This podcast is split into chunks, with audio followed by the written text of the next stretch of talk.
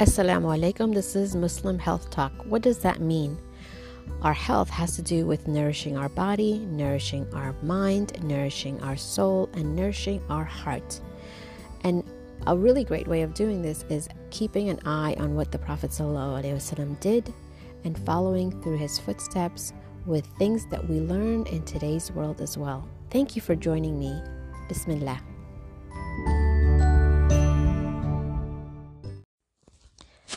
Bismillah ar-Rahman ar-Rahim. Allahumma zidni ilman, O Allah, please increase us in knowledge. So this is my humble attempt to teach what I have been taught in the past few years. The sacred knowledge of Islam. And what sacred knowledge of Islam is that it is basically the sciences of Islam, right? For one to learn in depth all their sciences of Islam, you need to study at least 7 to 10 years, right? Extensively, full time. It's kind of like not just a 4-year degree, but with a medical or a PhD at the end. So, mashallah, our scholars have this, and it's beautiful, and it's something we should respect and honor, because Allah Subhanahu wa Taala actually chooses those He wants to give knowledge to, because it's so sacred and so valuable and so much needed, not just for themselves but for the community. So I want to, before I start, I want to actually just talk about the 40 hadith that I've been taught. And mashallah, there's so many hadiths. This is just one 40 set, the first 40 set that I was taught, and it's beautiful. And a hadith is basically, for those who are unfamiliar, a hadith is basically a saying of the Prophet ﷺ, right? So the Prophet ﷺ, when he was in Mecca and Medina, he would guide people and instruct people on how to do things and not to do things, right? And then the Sahabas, the people around him, would take note, and some of them would write it down in like dried leaves and parchment and things like that, and others would keep it in memory. And then eventually, they would only quote him if they heard him. So when I say this hadith was narrated by, let's say for example, Tamim Ad-Dari radiallahu anhu, which this first hadith is, that means that Tamim Ad-Dari, the companion of the Prophet ﷺ, heard it from him. And if it's not that he didn't hear it, he would say, I heard it from this person, then I heard it, that who heard it from the Prophet ﷺ. So there's a whole chain that goes if it wasn't heard directly from the Prophet ﷺ. And that is how precise, how meticulous and how detailed the sciences are. Like, it's all written down and it's all narrated properly. So the first hadith, and before I start, I want to make dua for my teacher, Ustadha Amara, who has helped me, open my eyes to something so beautiful, mashallah, that when you start learning the sacred knowledges of Islam, you feel like you've just kind of been dipped in the ocean, right? There's so much water around you, and you've only just touched one small area, and you feel like you know so little, right? The more you learn, the more you feel you know nothing. So alhamdulillah, but the little I do know, I'd like to share it with you guys. So the first hadith, Bismillah ar-Rahman ar-Rahim, hadith number 1 is Qala Rasulullah sallallahu alayhi wa sallam ad-dinu nasiha. So Qala Rasulullah sallallahu alayhi wa sallam means the Prophet sallallahu alayhi wa sallam said, right? And ad-dinu nasiha means, in English, the religion of Islam is to act with sincerity.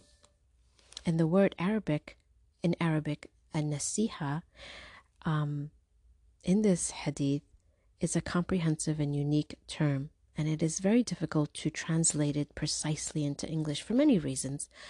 Arabic is a very circular language, right? For each word, there's many different kinds of words depending on what that meaning means to what. Like, for example, the word love, in English, you can use it for anything, right? I love my desk. I love my kitten. I love my husband. I love the weather. I love chocolate. Like, it's just one word, love. But in Arabic, there's different words for each type. And so that is why it is very, such a beautiful and in-depth language. But even in Arabic, al-nasiha does not really have a synonym, right? Therefore, the expression to act with sincerity has been adopted here as a broad explanation for the Arabic word. Other meanings could be giving good advice, directing people towards good, acting sincerely and honestly, and being benevolent and desiring good for others, right? So this is what nasiha mean, adina nasiha, to act. The religion of Islam is to act with sincerity, right? So this is narrated by Tamim Ad-Dari radiallahu anhu. And when the Prophet ﷺ said this, the people around him, the Sahabas, the companions of the Prophet ﷺ, asked, right? They inquired and they said, to whom, towards whom are we supposed to act sincerely, right? The religion of Islam has told us that we need to act sincerely, but towards whom? So the Prophet ﷺ said there are five things that you need to act sincerely towards, and it goes in order. You need to act sincerely towards Allah subhanahu wa ta'ala, number one. Number two, his books, Allah subhanahu wa ta'ala's books, right? The Quran and all the other books that the prophets brought. Allah subhanahu wa ta'ala's messengers, number three. Four, to the leaders of the Muslims, and five, to the common people. So a Muslim is supposed to act sincerely, want good for them, be honest with them, and direct them towards good, right? So then the Sahabas further asked, they said, okay, well, how do we do it? The Hadith makes it clear that one of the most important aspects of true faith is to give good counsel, to wish well, and to act towards everything with honesty and sincerity, right? This further explained as follows. In relation to Allah subhanahu wa ta'ala, it means to have faith in his essence and attributes, to obey his each and every command, to express gratitude for his blessings, and to fulfill his rights of lordship in every possible way. So basically, if Allah subhanahu wa ta'ala has commanded us to do something, right? He has commanded us to do five fards, right, that we have to do. Pray, say our shahada, go to hajj if we are financially able to, fast in this blessed month of Ramadan if we are adult, sane, and healthy. And the last one is give zakat, right? If you have the means and you have money, and you need to give 2.5% of your wealth to the poor. And so that is one of the ways we can act sincerely towards Allah subhanahu wa ta'ala. To act sincerely towards his books means to fulfill its rights by accepting it as the word of Allah subhanahu wa ta'ala, by honoring it and reciting it correctly and practicing what it says, right? So if we have a book at home and it's the Quran, we don't just cover it up with a beautiful cover and just leave it. Like, the Quran cries to be opened up, to be read, and on the day of judgment, it will either testify for you and say, yeah, this person read me, and took care of me, and respected me, and made sure that I wasn't like just thrown on the floor, right, or abused. And if we don't, then it might testify la qadarullah against us, right? So the Quran, especially in this blessed month, I think we should try our very best to open it and read a little bit, no matter whether we know how to read really well or not, right? In my website and another podcast, I wrote down and helped explain like how to learn the Quran easily. And this is kind of how I did it as well. And I didn't learn it at a young age. I learned it at an older age. So this is possible for for anyone and everyone, inshallah. But make an effort, right? Turn on a recitation of the Quran, open the book of Quran, make sure you have wudu, and do your very best just to go through it, even one line at a time. Then the third thing is that to show sincerity towards the Prophet ﷺ, right? Which means to fulfill his rights, to confirm that he is the last messenger of Allah subhanahu wa ta'ala, and to practice his sunnah, right? Whatever the Prophet ﷺ did is his sunnah. And for us to do it, we're already given a reason to do it, right? We're rewarded for doing it. And these are simple acts: smiling to somebody, giving charity, drinking, taking 3 sips, and sitting down and saying Bismillah before a meal. So using the miswak, like there's so many sunnahs that we can do. And when we do it, we get reward. And so this is how we honor the Prophet ﷺ. The fourth one is the leaders of the Muslim, right?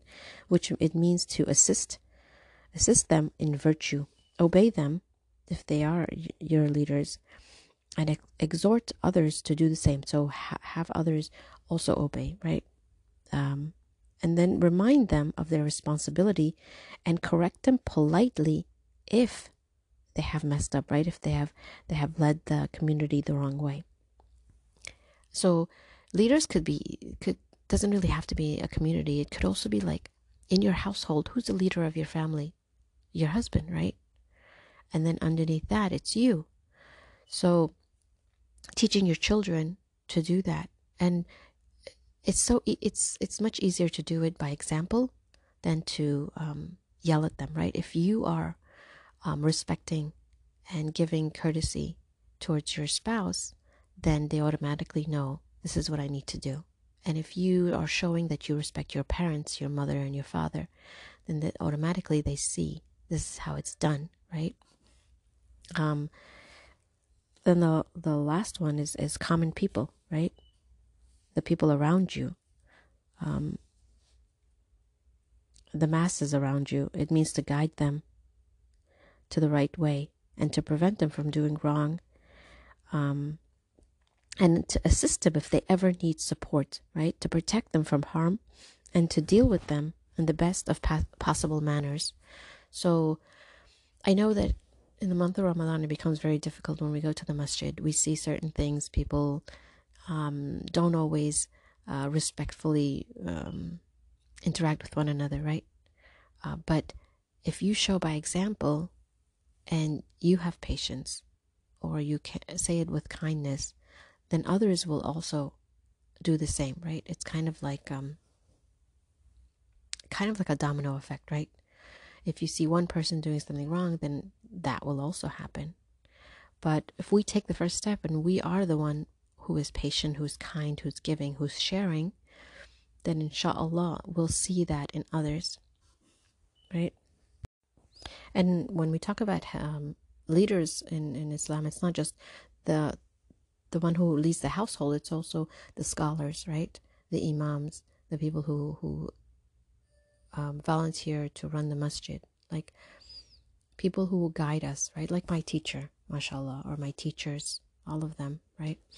So the Sahaba that narrated this hadith is Tamim Ad-Dari, radiallahu anhu, and he used to recite the Quran a lot, right? He was just a lover of the Quran and was connected. Mashallah, Allah gave him that gift.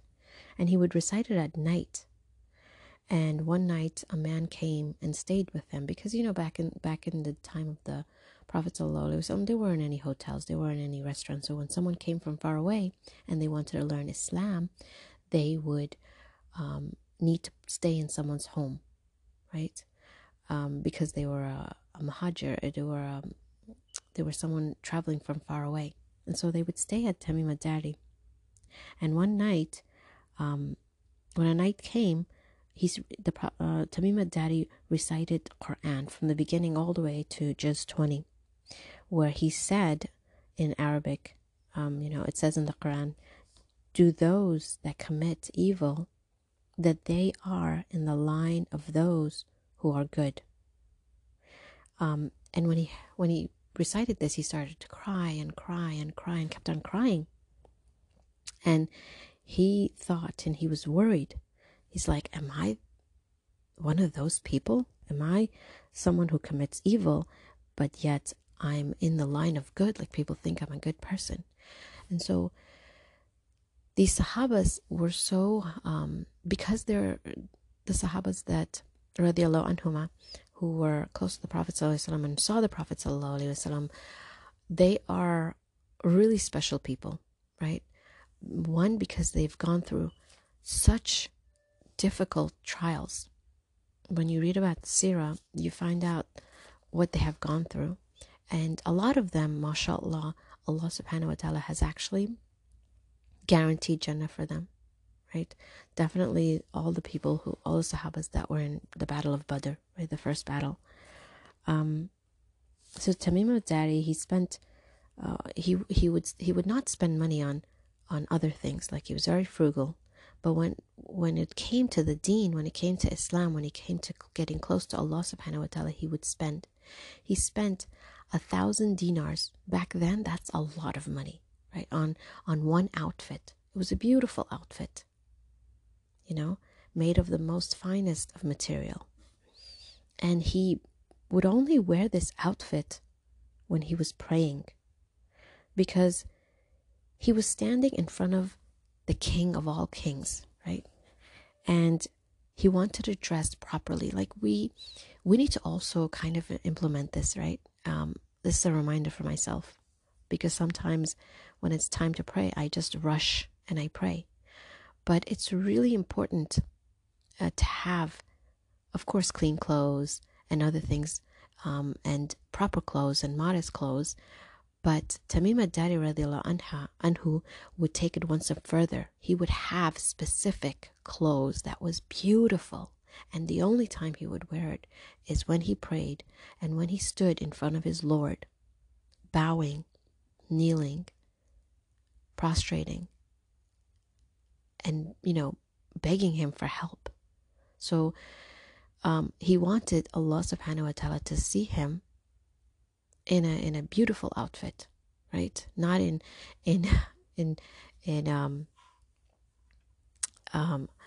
your pajamas, right? Not in your sweats or anything, right?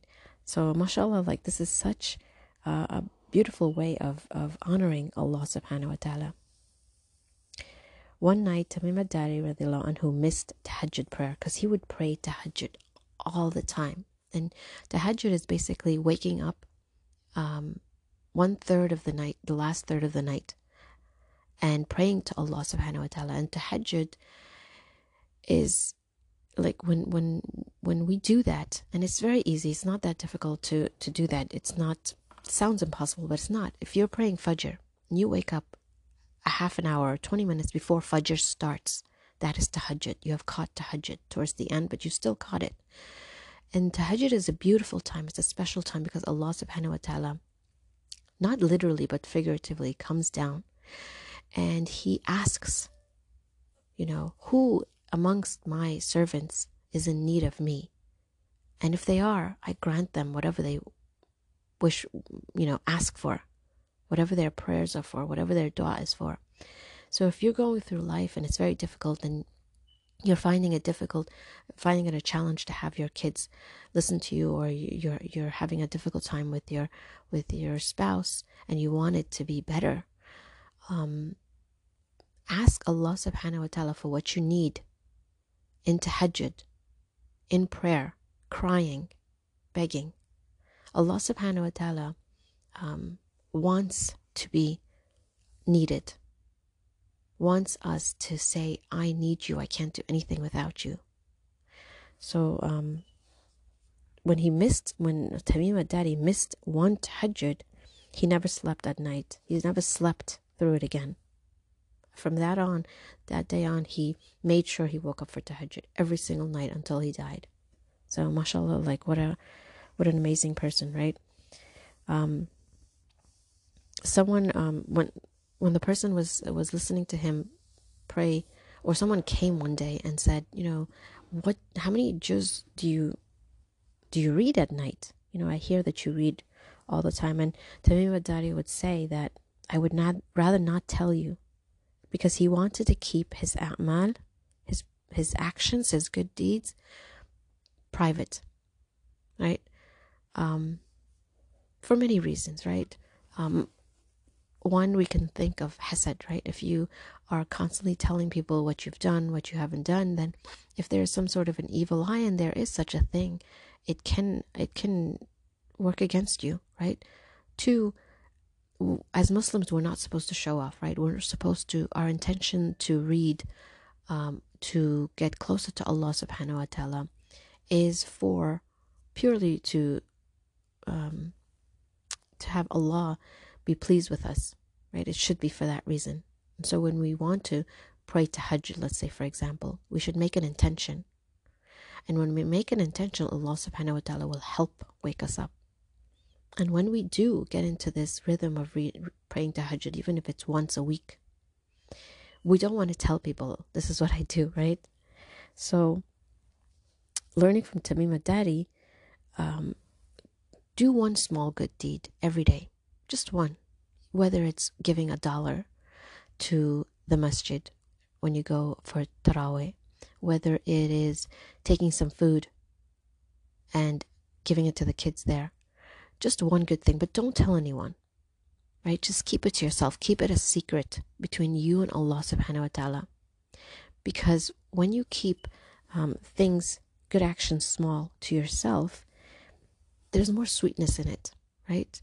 And Allah subhanahu wa ta'ala will love it even more, because you're truly doing it for His sake, right? Truly doing it to please Him. Tamim Ad-Dari was the first person to actually bring a lantern to the Prophet ﷺ's masjid, to Masjid Nabawi. And back then, the masjid was very, very simple, right? At one point, it didn't have even a roof. And the Prophet ﷺ was praying one day, and it rained. You know, and the floor was mud and just leaves to cover it. So, mashallah, like, they didn't have a lot. And they were happy with that small thing. But Tamim Ad-Dari brought a lantern, because before that there was none. It was probably dark. And when he did that, the Prophet ﷺ didn't know who had brought it, because, again, he didn't tell people, right? He did that good act. That's it. And the Prophet ﷺ said, who brought this lantern, right? And whoever did bring it, they have brought nur, they have brought light into Islam. And he made dua for them, for him. And he said, may Allah subhanahu wa ta'ala bring light to your dunya and akhirah, to bring nur in your dunya and akhirah. May Allah grant us all that as well. Ameen. So this kind of teaches us from Tamim Ad-Dari, do a small good act for the masjid, for the sake of Allah subhanahu wa ta'ala, right? Because the masjid is the house of Allah. And mashallah, we're invited to the house of Allah in this blessed month to take advantage of that. Dress beautifully, look forward, put perfume on. And the Prophet ﷺ, he once said to Tamim Ad-Dari radiallahu anhu, O Tamim, if I had a daughter, I would have married her to you, because the Prophet ﷺ had 5 daughters, but they were all married by then. And this other man, this other Sahaba, heard it, and right away he said, I have a daughter. And right away he married that daughter to Tamim Ad-Dari. So, mashallah, beautiful story, right? And like I said, in the other aspects of his life, he did not spend. He spent very little. But when it came to the deen, when it came to being closer to Allah, he would spend without thinking, without having a budget. Imam Malik used to have a special perfume that he used to only wear when he gave lessons, when he taught people. And he would say that I'm speaking the word of the Prophet ﷺ. How could I not be dressed beautifully? How could I not smell nice, right? So he took honor in the the importance of the words of the Prophet ﷺ, the words of Allah subhanahu wa ta'ala coming through his lips. He honored it. And when you're able to do that, when I hear scholars and they quote Quran, it's an amazing status, right? Allah subhanahu wa ta'ala has allowed you to remember it, to repeat it, to teach it to other.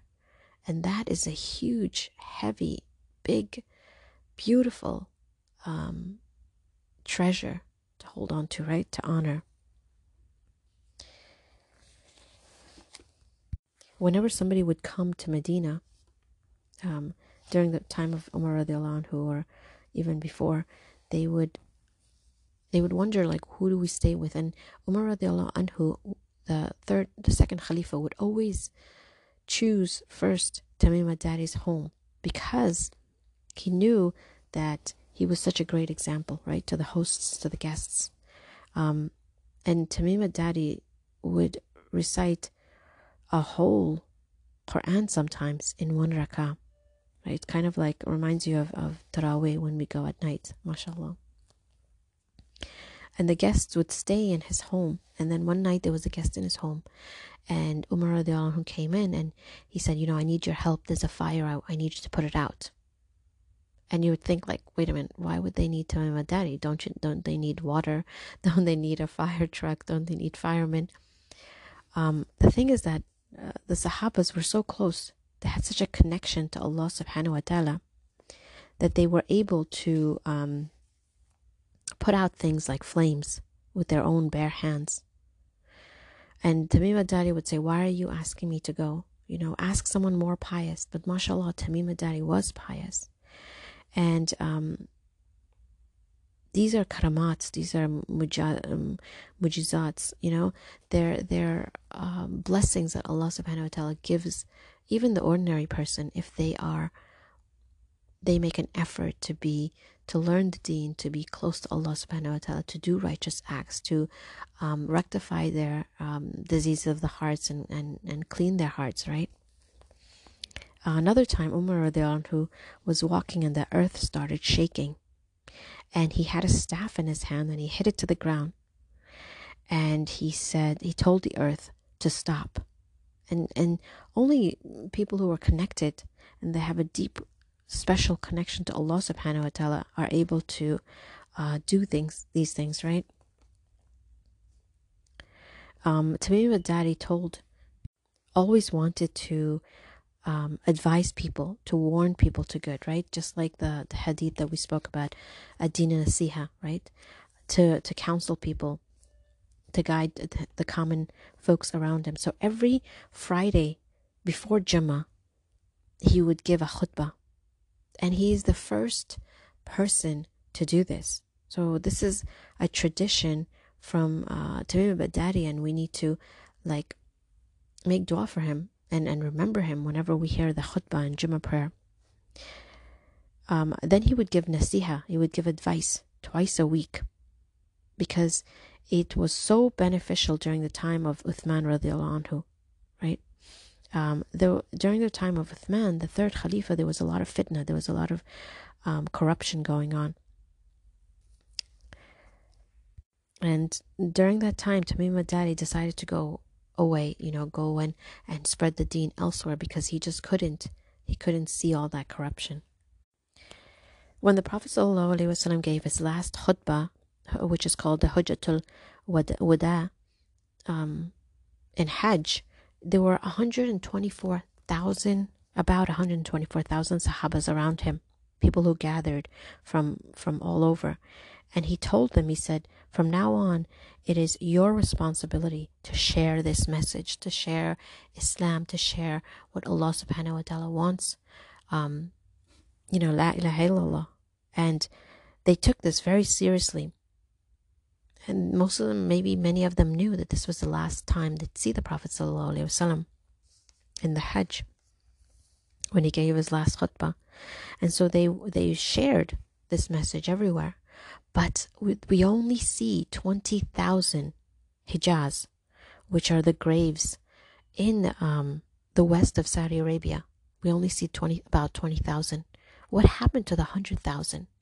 The 100,000 Sahabas went and traveled all over the world, everywhere, from China to Malaysia, to every corner of the earth. And that is how, mashallah, Islam spread. So this is the end of the first hadith. So qala Rasulullah sallallahu alayhi wasallam, ad-deen nasiha, the religion of Islam is to act with sincerity. And I hope it's a reminder for others of what our responsibility is in Islam. It's definitely a great reminder for myself, because I need these reminders, right?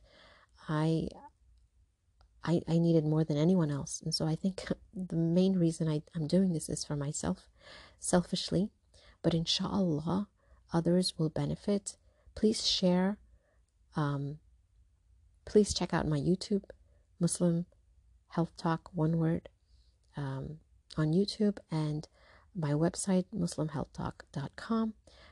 All this information I'm putting out there for, inshallah, just to help the community, because I feel blessed in my life, and so I feel the need to give to others and help others, and try to make it easy for them. It's a little bit of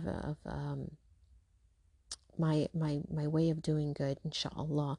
So keep me in your du'as, in this blessed month of Ramadan. You're all in my du'as, inshallah. Assalamu alaikum. Thank you for joining me, Maliha Mahmoud, on Muslim Health Talk. Please do check us out. We're on Twitter, Instagram, and our website, MuslimHealthTalk.com. Assalamu alaikum.